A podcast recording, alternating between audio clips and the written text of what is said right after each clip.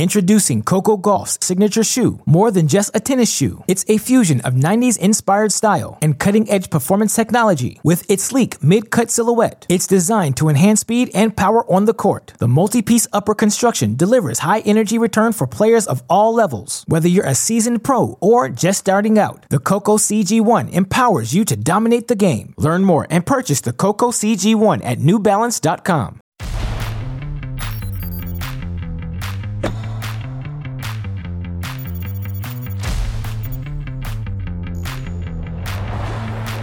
And welcome to a Sunday edition of Tennis Channel Live, the Summer Down Under, as we get you set for twelve hours of live action from Sydney and Adelaide on Tennis Channel and Tennis Channel Plus.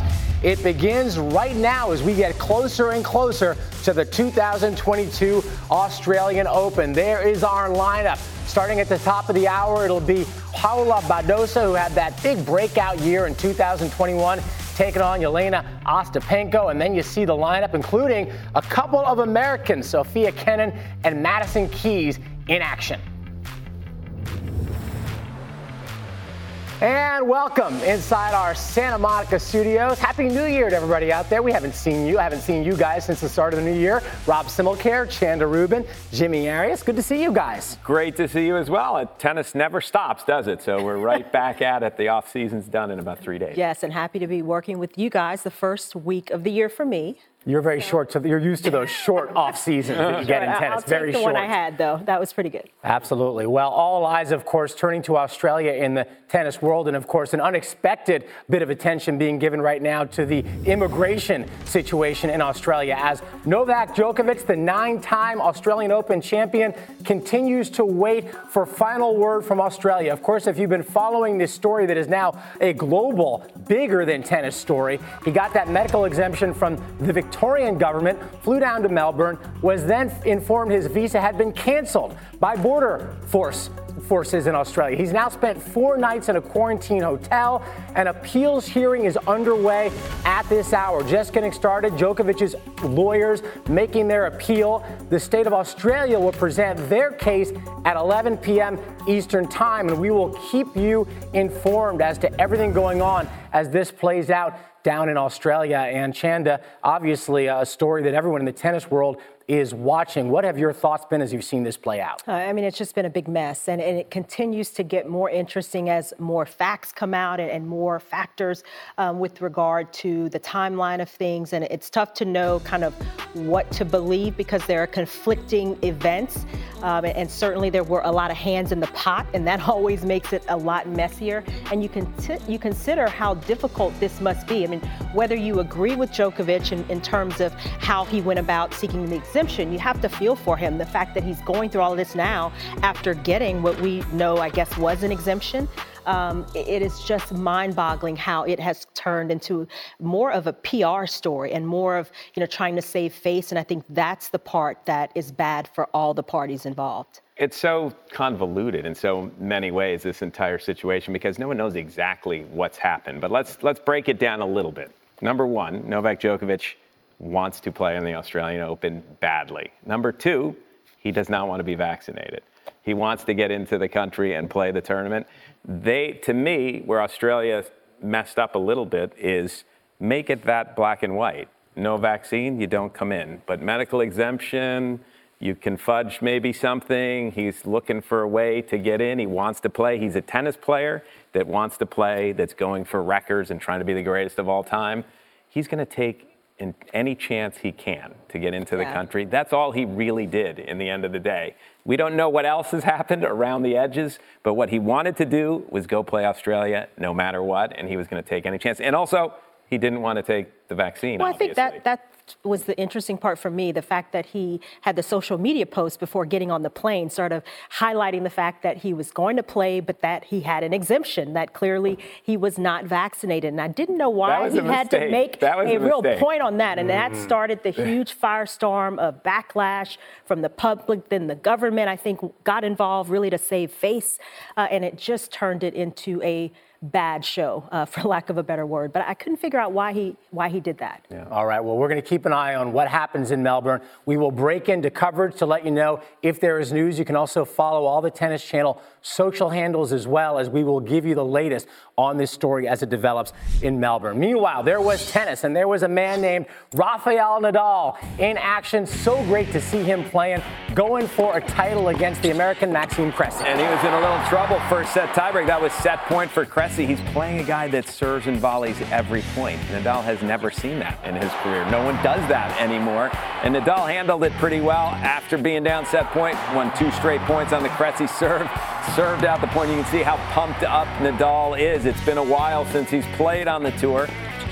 Second set, he got down an early break against Cressy, but broke right back. And again, Nadal, even after all these titles that he's won in his career, he's still very excited. Anytime he's playing and anytime he's winning, he's always giving one hundred percent. Once he got sort of accustomed to the serve and volley, started returning serve from a little closer in, he managed to break a couple of times in the second set. And the third baseline rallies, there's no real chance for Cressy. Nadal gets through in straight sets, wins the first title of the year, didn't drop a set en route. Big smiles from Nadal. He spoke after the match. Tonight, I think I played my best match so far since I arrived here, uh, without a doubt, uh, against a very difficult player to play against. So, uh, yeah, it's it's a positive start. Now I have uh, one week to keep uh, practicing, but of course I was able to play three matches, uh, win a title. Uh, that's gonna help. So Nadal maintains a run of winning at least one title every year for eighteen years. And there you see where he ranks on the all-time titles list. This is incredible. Now, up to fourth, he's three clear of Djokovic and creeping up on Ivan Lendl, only five away as he makes his way up the all-time leaders list. Yeah, you got to figure it's only a matter of time before he catches up with Lendl. All right, to Sydney we go now. The A T P Cup, A T P Cup Finals. This is Canada against Spain for the title, and Denis Shapovalov starting it off for Canada. Yeah, this was a really good effort from Shapovalov, who served so well, especially in the first set, was clutch, saving eight break points during the course of the match, and here able to get a couple of break opportunities, working to stay aggressive, and that was the key to this match. You got the first set tucked away. This was a big match. Canada trying to win the A T P Cup in its third iteration, and Shapovalov just continued to apply pressure on Carreño Busta. This was not an easy matchup. He's lost to Carreño Busta in the past, but in this match, he just stayed aggressive. You could see how confidently he was hitting the ball. The forehand was the big weapon. And I think overall, it was just the mindset of Shapovalov. He kept going for it, showing some good court coverage there, keeping this point alive on match point, and finally gets it. Two sets, hard-fought victory, an important one to set the, the tone of the day. All right, so the win by Shapovalov puts Canada in a position where they can win the event if they get a win from Felix Auger-Aliassime taking on Roberto Bautista Agut. And Bautista Agut hadn't dropped a match in this championship all the way until he's playing in the finals against Felix Auger-Aliassime. This is the kind of matchup that I would think favors Bautista Agut because he's just so solid. And Auger-Aliassime, even though he has all the weapons in the world, will sometimes have a little bit of a letdown game and give you an opportunity. Credit Auger-Aliassime, no letdown today. Takes that first set in a tie break, continues with the momentum in the second set. As, again, more firepower Auger-Aliassime has than Bautista Agut, and he used it to his advantage, but just stayed consistent, rock solid, played the big points awfully well, knew that he just needed one more point to win the championship for Canada. We've expected team championships for this country because they got these two young superstars. Didn't look great when this started, this A T P Cup. Shapovalov was out with COVID, but they came through in the end. So the Canadians celebrate down under.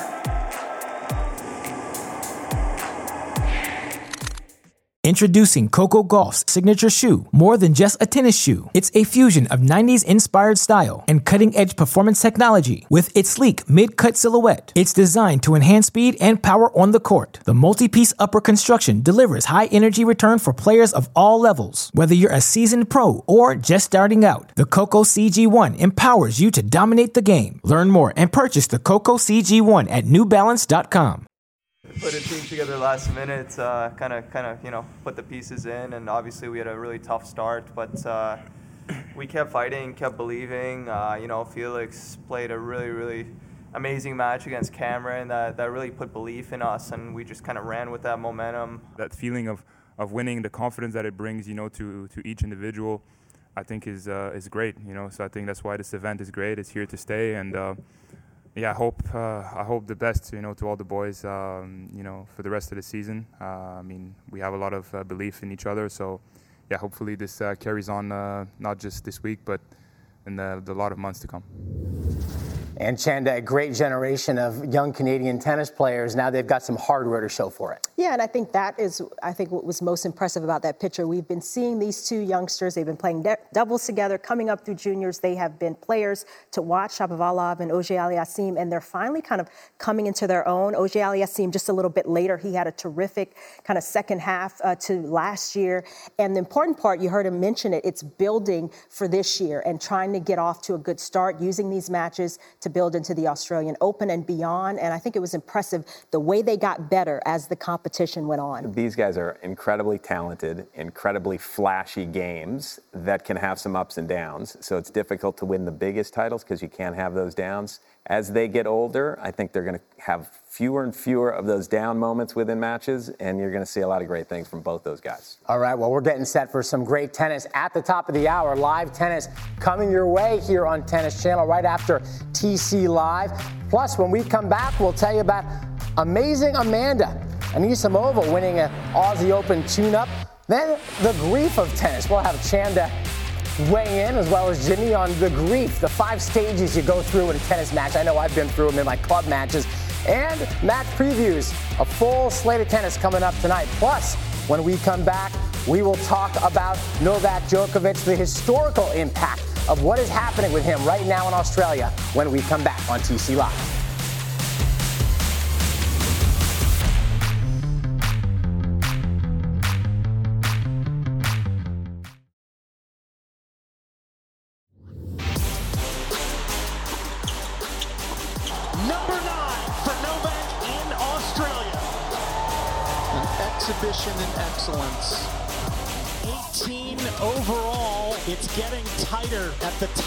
Of the GOAT list.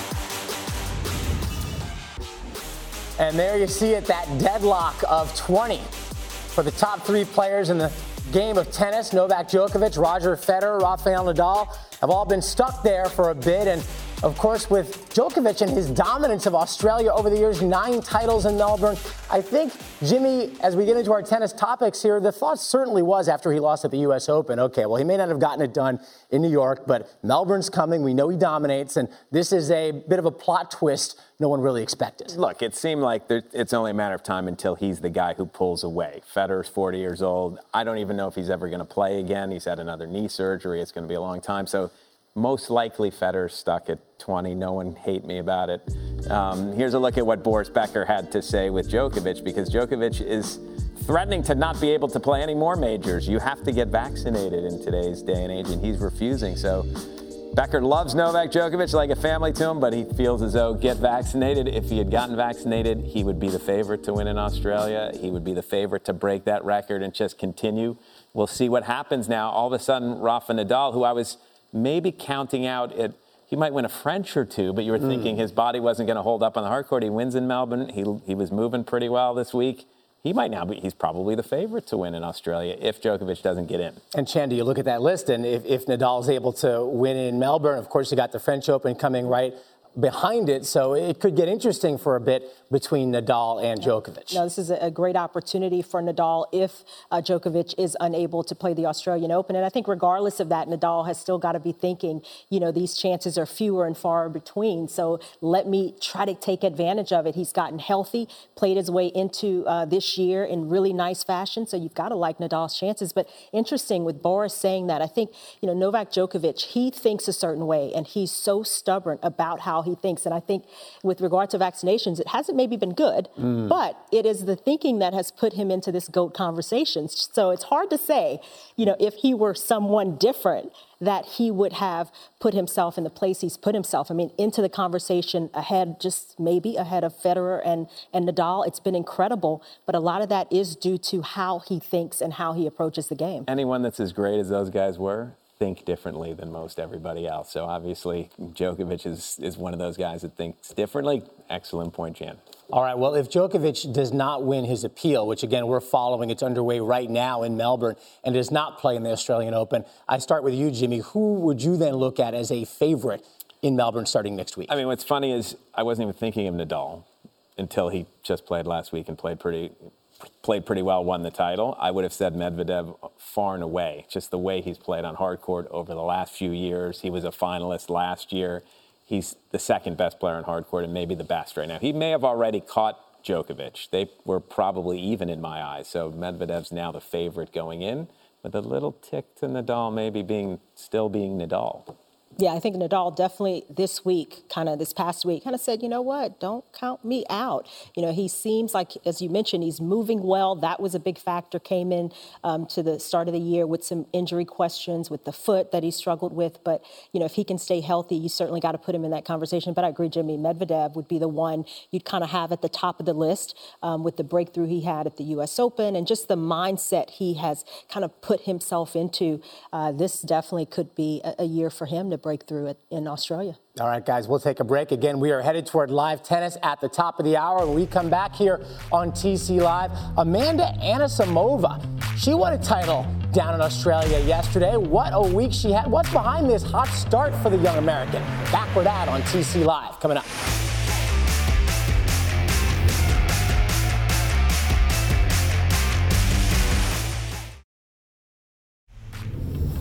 Back here on T C Live, there's a look at Sydney as we get set for live women's singles. First round action of the Sydney Tennis Classic.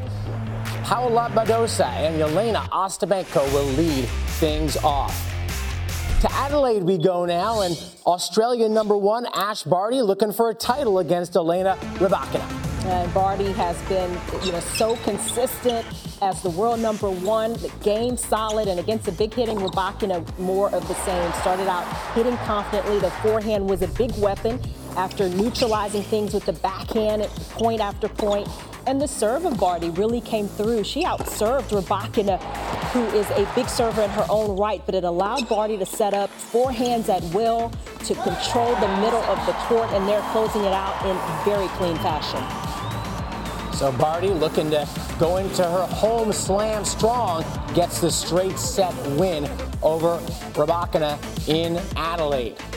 Now to Melbourne we go. Simona Halep trying to bounce back from an injury-filled two thousand twenty-one, looking for a title against Veronika Kudermetova. Yeah, a lot of changes for Halep. She's been a staple in the top ten. She's fallen out of the top ten. She got married. She didn't play much last year, as you mentioned, because of the injuries, but she's rededicating herself this year. She wants to continue playing. She wants to get back to the top ten, and it's a pretty good start to the year, isn't it? First tournament of the year. Nice, solid win. First set, very simple in the finals against Kudermetova, and it just kept it going throughout this match. Always been a bit of a defender, Halep, but she's able to turn that defense into offense often enough, and a very comfortable straight set move. She had a difficult early round match against Coco Gauff and then started playing pretty well. Actually, that was that part, so take that back. But a good solid week for Halep. A good start for Halep as she starts her two thousand twenty-two campaign. They're giving out a lot of trophies in Australia this week. Another event also in Melbourne, the American Amanda Anisimova taking on Alexandra Sasnovich. Yeah, Anisimova really played well in the first set. Sasnovich has, Sasnovich has been a solid player, gaining confidence. Anisimova just out hitting her. But in the second set, Sasnovich able to turn the tables, got more aggressive, started pushing Anisimova around. The serve of Anisimova fell off, allowed Sasnovich to be more aggressive. And right there, though, she pulled up, tweaked something on her thigh, had it taped. saw the trainer got down three love in the third set after that injury timeout, but then dug in, was able to turn the tables, really showing more of the belief that she's been gaining in her game, has struggled the last couple of years, Anisimova, but this was huge for her to stay in the match, turn things around, and get her second title of her career. So Anisimova with the win, and she holds up that Just that's a boomerang. I'm not quite sure which way to hold it. Right side up, upside down, but she gets the win. And Jimmy Anisimova, you know, big breakthrough, of course, a few years ago at Roland Garros. She struggled a bit since then. What do you see in her game now that could have her back up in the top ten? First of all, I thought she was going to be a top player for years to come. She was so young on clay, making semifinals at Roland Garros when you don't think her game is actually should be focused on clay. It's more of a hard court game. She hits flat and hard. Her two-handed backhand is a thing of beauty. She lost confidence. She had some tragedies with her father passing away. All that affected her. It's nice to see her start to come back. Really, it's up to her forehand and her serve. If yeah. she improves the forehand, improves the second serve, then she's going to continue being great. Her backhand is absolutely money. Yeah, I also think it's been a struggle for her to find a consistent, you know, coaching situation. Now she's working with uh, Darren Cahill. They are supposed to work together for Australia. That could be something um, that continues long term. She kind of mentioned that in a, a social media post that she hopes it does. But I think just getting settled more in terms of her game, what she needs to do, how she needs to play to win consistently, but also settled in terms of her off-court life and, you know, just getting back that winning feeling. I think that gives her a tremendous boost. It's nice to see her back. All right, well, let's check out what's going on online as we check in on the social net. And we start with Nicolas Basilashvili. I'm sorry, we start actually with Andrea Petkovic, who, this is interesting, she talks about the, the five stages of grief that you experience in a tennis match. And you can probably relate to this, Chanda. Is this in a win or a loss? Like, well, what do you think about these you stages? Know, you know, it's interesting. I would have never thought of it this way, but I think it all depends on your mindset as well. I mean, you don't want to be so up and down during a match, but this could happen during a game. It could happen within a point. Uh, and for me, the way I look at it, it's the acceptance part that is actually most important. I look at it as, you know, struggling, and then you're able to turn a match around once you accept what is going on, what you may need to do.